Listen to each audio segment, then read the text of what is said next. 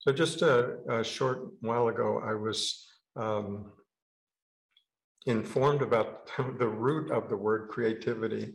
And um, it's very interesting. It comes from the Latin, and the, the root word means to bring into form from nothingness. Beautiful, huh? Bring into form from nothingness.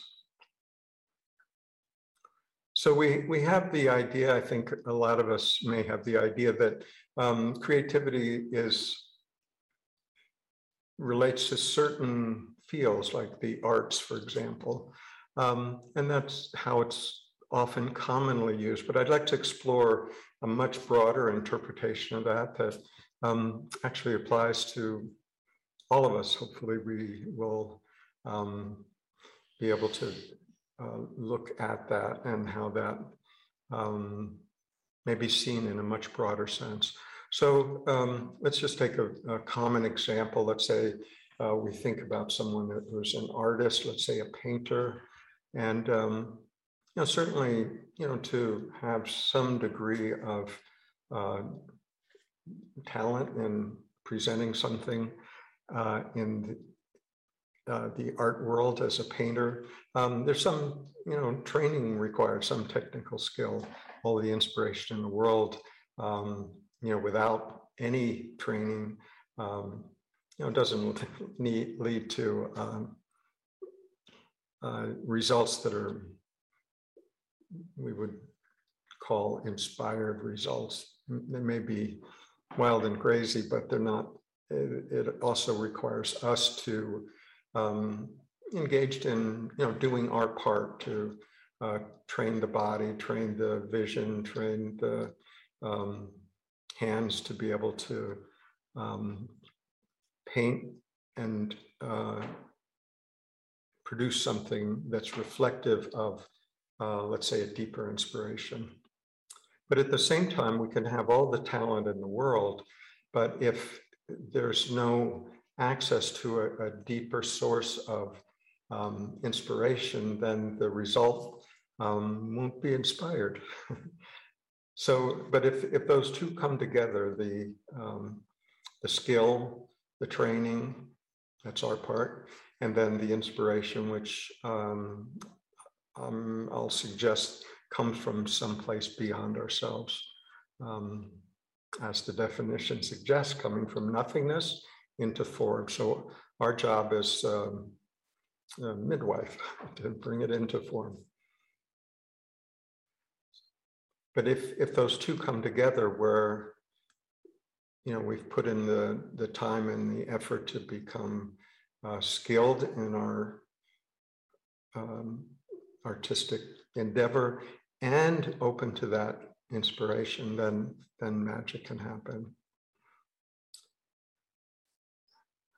Okay, let's uh, let's take another example that's um, sort of out of the field of arts altogether. Let, let's take a um, an adult uh, taking care of a young child, let's say uh, about a four-year-old, and um, you know if the the adult is uh, is limiting their interaction to you know just keeping the child safe away from danger and making sure that they're adequately fed, um, that's good, but it's not really an enriching creative experience for the child. Um, but if, if the adult is really willing to engage with the child um, in a um, creative way, children, you know, especially of a young age like that, are incredibly creative. I mean, they'll um, create stories out of out of nothing, right? and if the adult, you know, tries to maintain their adult role and be the adult in the room and the one that knows answers to things and, um, you know, has an agenda to try to advance the child educationally, there might be a time and a place for that. But um, to really encourage and participate in that creative flow, um, the adult really needs to drop uh, a lot of what they think they may think they know and just engage with a child in that creative flow, almost like um, they do on uh, improv comedy, where no matter what one person says, um, the the the other person can't refute that. It the it, it just goes with it, whatever wherever that story is going. So the second person sort of is obligated to respond yes and and then add to the storyline and in that way then the, the creativity process can flow but to do that the the adult um, has to give up what they think they know or what they think they're um, they're obligated to try to instruct the child at every moment to try to nudge them forward into adulthood as fast as possible. Um, all right, let's take one more example. Uh, uh, scientists, um, there are, you know, many stories in science where someone has, you know, struggled um, for a long time trying to understand a, a, particular problem. They've had all the scientific training. Uh, they've puzzled over the issue, and um, and then for whatever reason, you know, they're they're daydreaming about something else. They, they've forgotten about trying to solve this problem, and uh, somehow out of that openness, um, a solution that they would have never worked out from their own training, their own conceptual beliefs they couldn't get there that way. But somehow from this, just this openness, this daydreaming, suddenly something um, arises that's totally unexpected, uh, takes them in a, uh, a direction they could have never imagined. So um, there's a there's a pretty interesting example. There's a um, Swiss uh, biologist. Uh, his name is uh, Louis Agassiz. He lived in the 1800s. He's not around anymore, but um, he was his expertise was in uh, fish, uh, both fish that are currently alive and also fish that had um, gone extinct some you know millennia prior. And uh, he had this one um, problem where he had the image of a fish uh, imprinted in a rock, and um, he he just couldn't figure out what what it was. I mean, he had never seen anything like it. He couldn't even figure out what it was related to. And this this was uh, a man at the top of his game, right? And um, on at this place where he was completely baffled by this this fish, this image in this rock.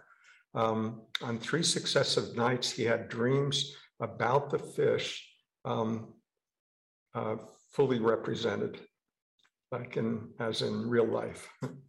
so he could see what it actually was. The first two nights he he had a vivid dream, but he couldn't recollect it in the morning.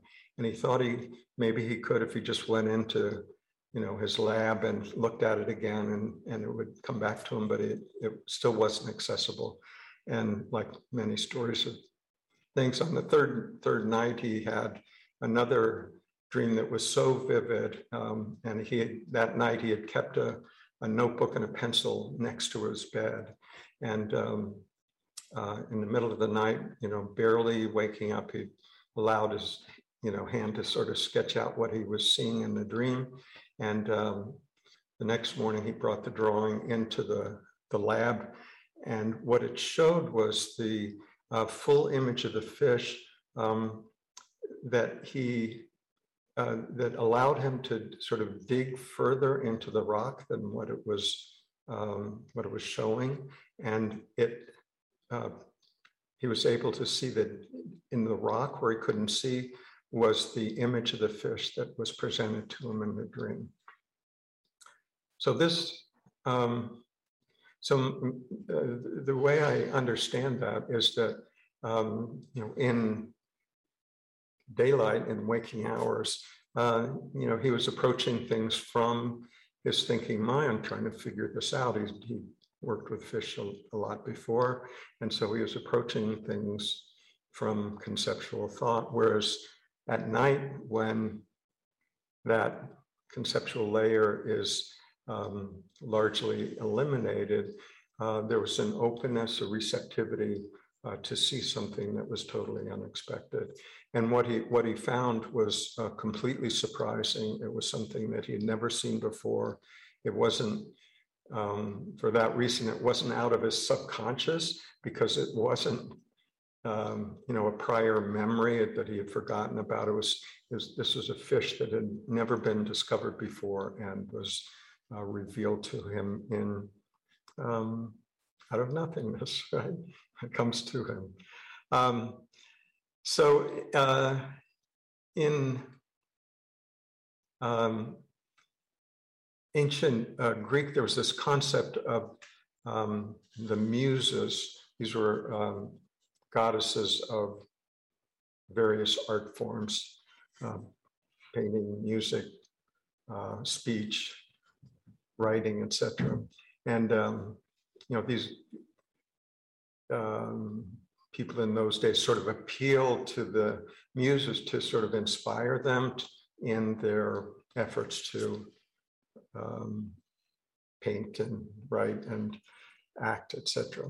Um, this is where actually the word music comes from, uh, from the Greek word for muse. and uh, so this this concept, what we're talking about, is not a belief in um, you know Greek divinities, um, but the idea that um, this movement, this creative movement, is not something within our um, personal willpower. It's not something that's being generated from, you know, by our own bootstraps. It, it's something that um, is available to us um, uh, if we're open, receptive, um, but it's not something that we can demand. It's not something that we can reach out and grab and hold on to. It's something that we can invite and be open to. Um, uh, it, it, strikes me in the same way a flower um, attracts a honeybee. I mean, a flower doesn't go out and grab a honeybee as it flies by. Um, it it, it um, invites it with a fragrance, right? So it's more more that movement, the movement of making ourselves um, available for uh, to receive an inspiration from beyond what we typically take ourselves to be. And um, the, the movement of creativity is to bring that inspiration into form in some way, however that looks. Um, uh, as another example might be if, if we um, uh, fall down, scrape our knee, right? Knee's bleeding a bit. You know, what we what's in our power to do is to clean the wound, put a bandage on it. Um, we don't have the power you know, through sheer willpower to, to heal that. That's, that's beyond our conscious control. We trust that it will happen, but um, we do what we can and then, and then let it happen, let it heal. you know, very similarly, if we, if we plant a seed in the garden, you know, we can, um, you know, plant the seed in good soil, we can water it, we can plant it at the time of year where it can grow. Um, but the the life energy to for that seed to grow is again beyond our capacity. We do our part and then allow life to do its part, that flow of that movement. So there's um, for a long time, uh, uh, growing up and as a teenager and well into my 20s, um, I, I, believed I had no creative abilities whatsoever.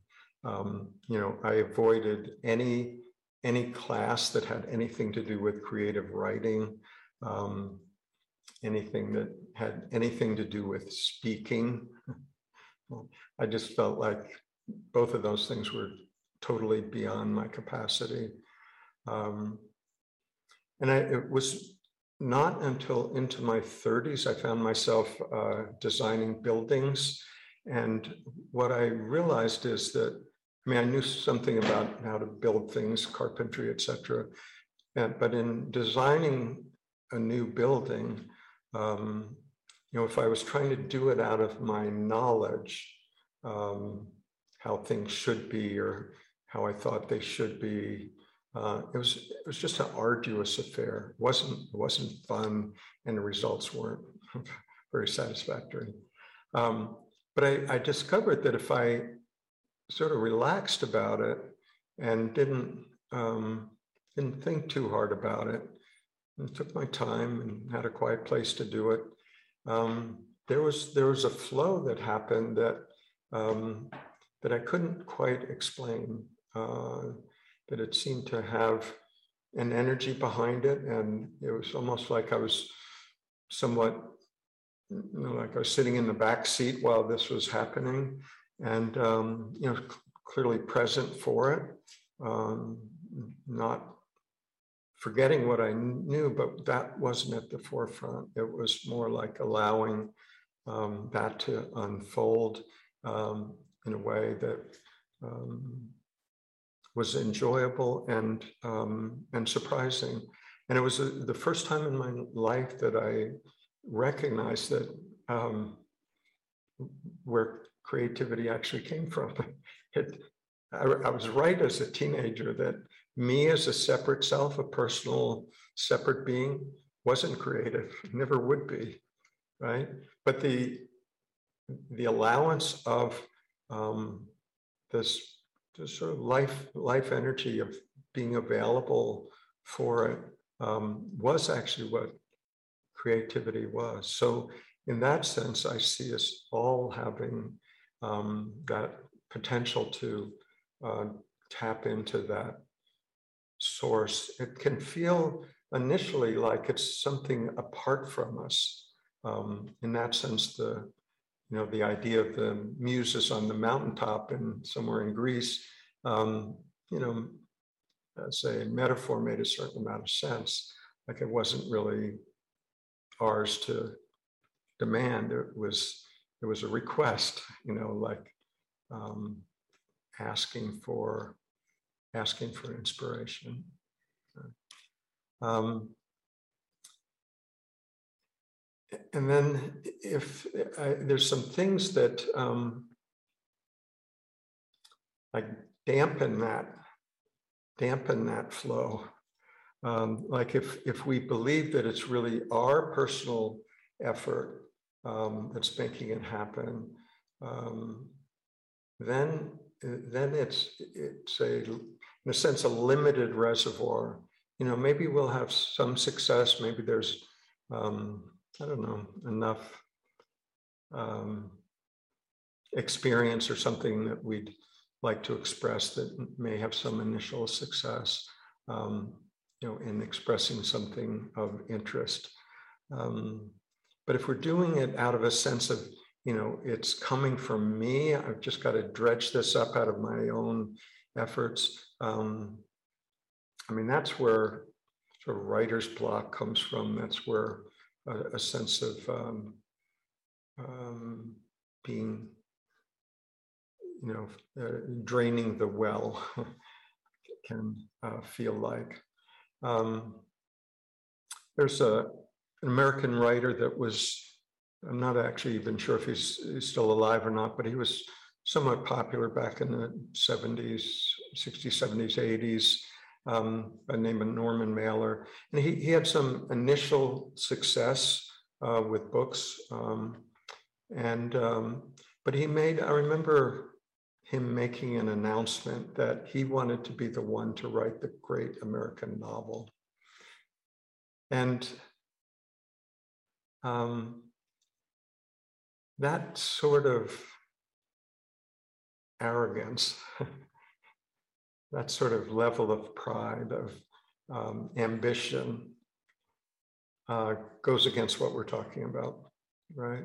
Because it, it emphasizes this personal you know, our personal role in this um, creativity process. And um, he never wrote the great American novel. you know, it was that that movement was um, a failure to see the source of true inspiration. As a, as a counterpoint, um, Michelangelo, who lived uh, to a pretty ripe age and was incredibly prolifically um, creative throughout his entire life in many in many different fields. Um, and his his dying words were, "I could have done more." This is someone that has, uh, I would say, an appropriate degree of modesty, Dis- despite his enormous, um, prodigious outpouring throughout his entire life. He still he still had that modesty of um, recognizing that uh, he was he was a conduit for something larger than himself. And as a conduit, that that was limited, more limited than the, the source of that creativity. So if if we um, sort of try to grab grab this sense of um, creativity and claim it for ourselves, um, that that chokes off um, that potential because it it places the emphasis on us as a separate individual uh, rather than giving credit uh, to the source, right? Um, so it's it's as if um, let's say we get uh, we get a letter from our beloved, right? And the mailman delivers the letter to us. You know, we don't we don't kiss the mailman, right? we, we might be grateful that they delivered the letter on time, etc. But we don't we don't kiss the mailman, mistaking what is the source of delivery to the actual source. In this case, the beloved, right? Beloved sends a letter, the mailman delivers it. We receive it. We're grateful to the mailman, but we we don't forget that the actual source is the beloved, not the mailman. Okay? There's a lot of spiritual teachers, uh, spiritual seekers um, that have gotten um, mistaken the mailman for the source uh, to their misfortune.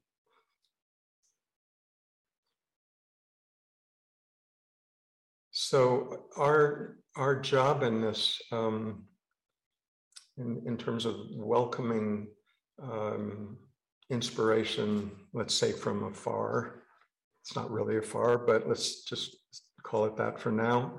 Um, our job is to do that with as little distortion as possible.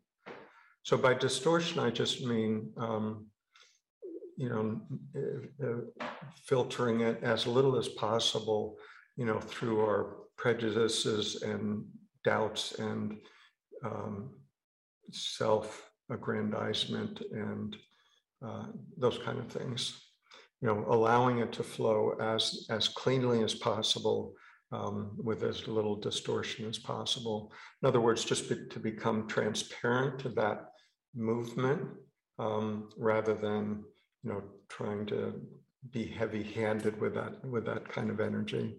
Um, so it's really, you know, bringing something from the beyond, from the nothing, from the formless into form. So that's that's the movement. I once was um, had the opportunity to talk to Adyashanti, and and for some reason I don't know why uh, the subject even came up, but we were talking about creativity, and he, he said that he didn't feel creative at all. And I, I thought, no, that's not true. I mean, because what what he does is does exactly that. He brings the formless, the unspoken, the what can't be spoken about into form, into um, being able to evoke that um, recognition uh, in others and uh, to do that beautifully. So I, I, see that as a tremendously creative process. Um, so I, I, was just uh, amused by that. Um, and other other um, teachers, Nisargadatta, Eckhart Tolle, um, have all talked about um, not knowing where the words come from, um, you know, just to um, to be there when they're spoken. they're passing through this body mind, obviously, um, but recognizing that they're not the source of it. Um, Nisargadatta had an interesting quote on that. He said, earlier, earlier in life, I was so sure of many things. Now I am sure of nothing. I don't know is the only true statement that the mind can make. he's clear about it. So, but there are, um, you know, we can't sort of reach out and, and grab uh, this creative instinct, but there, there are three things that we can actually do uh, to foster it. Um, one of the things is just to recognize that that source is um, beyond um, beyond what we normally take ourselves to be. You know, just the recognition, the sense of um, you know a reasonable amount of humbleness um, and recognition that um, our our task is to be open to that movement. Uh, So if we're open to that movement, then we're available uh, for just the, the subtle nudges. It's, you know, it might not be as dramatic as a fully formed fish in a dream, but it m- might be just just a, a curiosity or a willingness to take a step in a direction that um, that we may not know the outcome for, the, or um, the recognition of a sense of dissatisfaction with um, being limited to a certain belief about what we can and can't do, and moving us past that into a willingness to step out of that. Just a, a gentle nudge, almost like a fresh spring breeze. And when those movements come, they don't um, explain themselves. They don't say, well, if you go in this direction, this and this and this, it'll happen. There's no guarantees. We don't, we don't even um, get an explanation of why it's a good idea. There's no argument if we choose to do something else. You know, it's just a suggestion. We're free to ignore it and go our own way. But if we do learn to listen to it, over time we begin to trust it more and more because we can see that um, when we do listen to that sort of gentle breeze, that nudge, that quiet voice, when we do listen to that, um,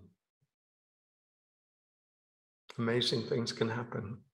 And things that we would have never guessed, never thought possible, never thought that we could do.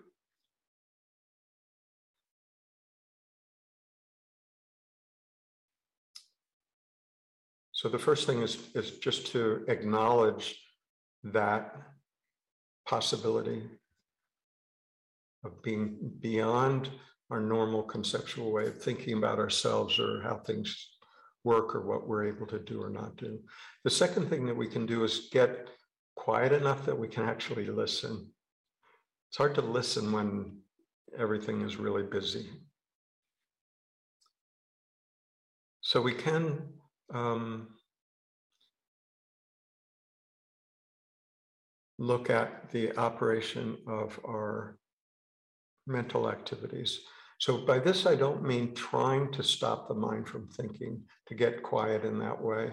Um, what will uh, settle the mind down is becoming uh, more and more familiar with how it works. I don't, I don't mean the content of everything, the psychological content. That, that's more than more than a lifetime's worth of work. So that's not what I'm talking about. But I'm saying that the nature of thought itself, how thought arises, um, how it functions within the mind, the nature of belief. That we can do, that we can look at closely. And that activity in the mind um, will remain highly activated, busy, noisy. Um, if we're looking to it for answers, or if we continue to assign it the role of um, manager and judge. Any of those things will keep it highly activated. When we can see that um, its capacity is to think conceptually, that's what it can do. It can think in, in words and concepts. and words and concepts are never ultimately true. Even the really good ones are not ultimately true. So if we keep evaluating every thought that passes through our head, whether it's it's uh, good or bad or right or real or um, painful or it will be will be caught in that forever um, and we won't resolve it by opposing it and if we give the mind the job to be the judge of what's true and what's not true it'll stay in that role forever But what we can do is just watch the nature of mind itself rather than trying to make the mind stop because it's the nature of the mind to think. So we, we need to let it do that. Um, but we can watch it carefully. That's what we can do. And watching it carefully um, allows us to see clearly how it operates. We, we can't both look at it objectively and manipulate it at the same time. If we're manipulating it, we're not watching it. We're watching it, we're not manipulating it. You know, so the way to really see it clearly, objectively, is to let it do its thing and pay attention. You know, stay engaged.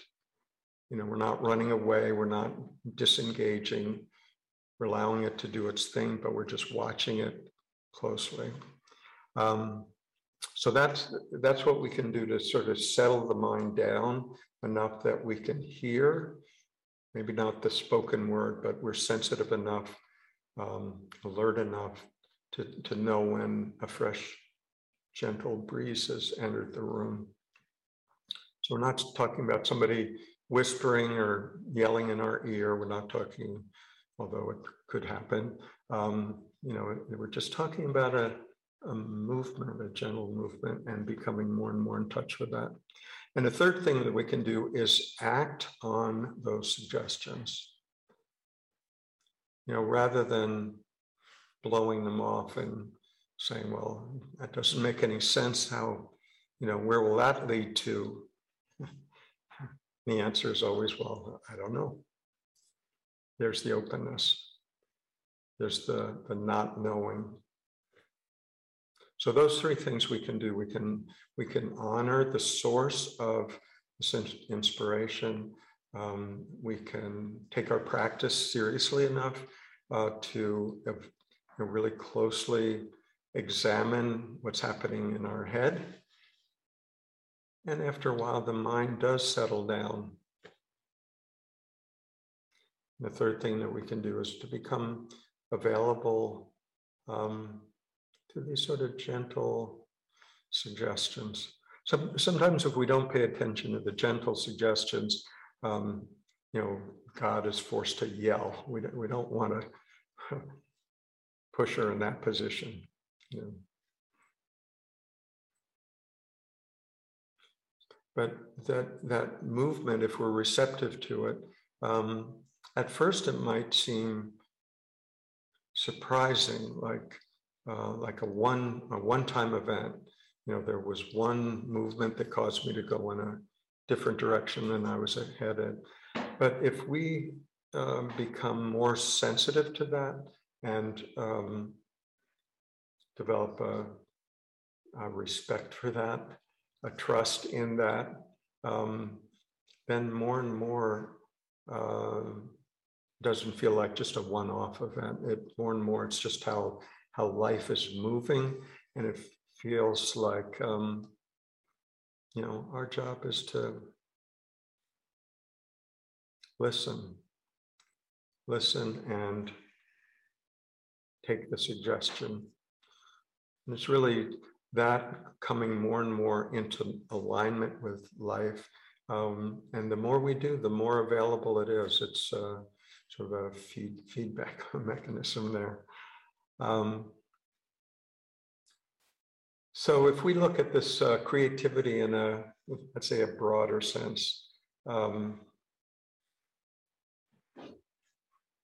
Meister Eckhart was a, a 14th century uh, German Catholic mystic.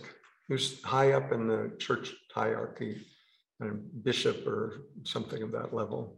Um, but uh, he was certainly certainly a mystic. And one one of the things that um, a beautiful um, saying that I love is um, God is always begetting the only begotten.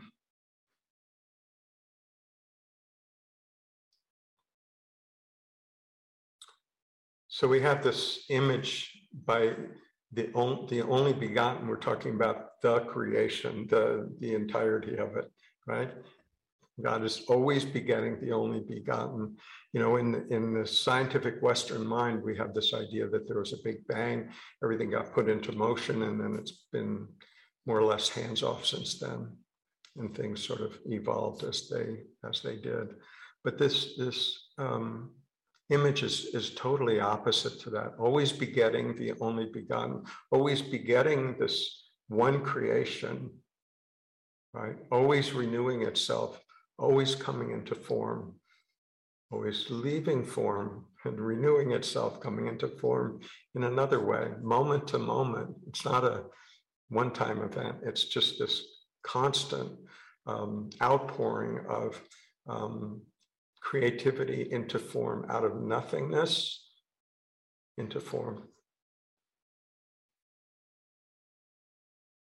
Another way of looking at that is that um, the awareness that we essentially are is um, witness present for um, that continuous outpouring of creation, witnessing it moment to moment, um, falling away in the next moment to be replaced by the next experience, the next adventure, the next idea, the next sensation, the next thought, constantly, always begetting the only begotten. Right?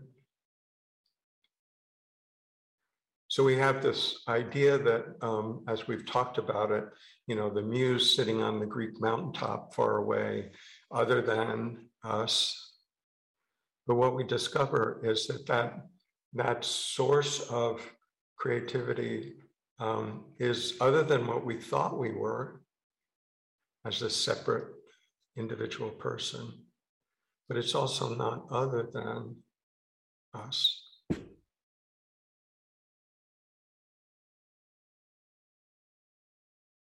Not imposed on us. We are fully a participant in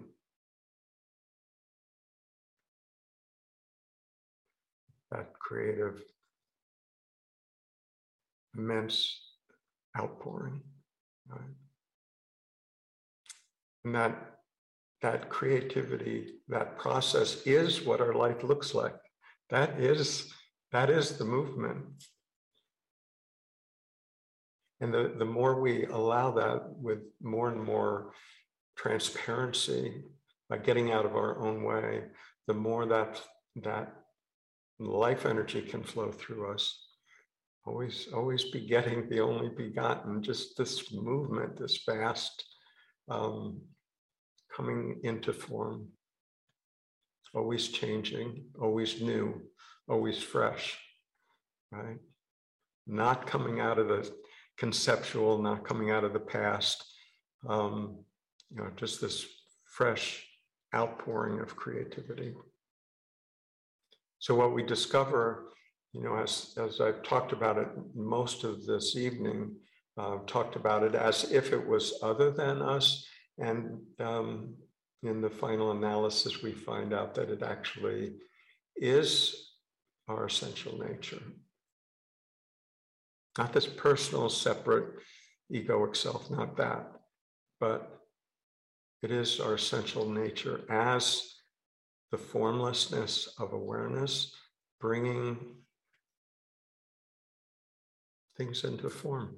Our life, our, the expression of our life coming into form.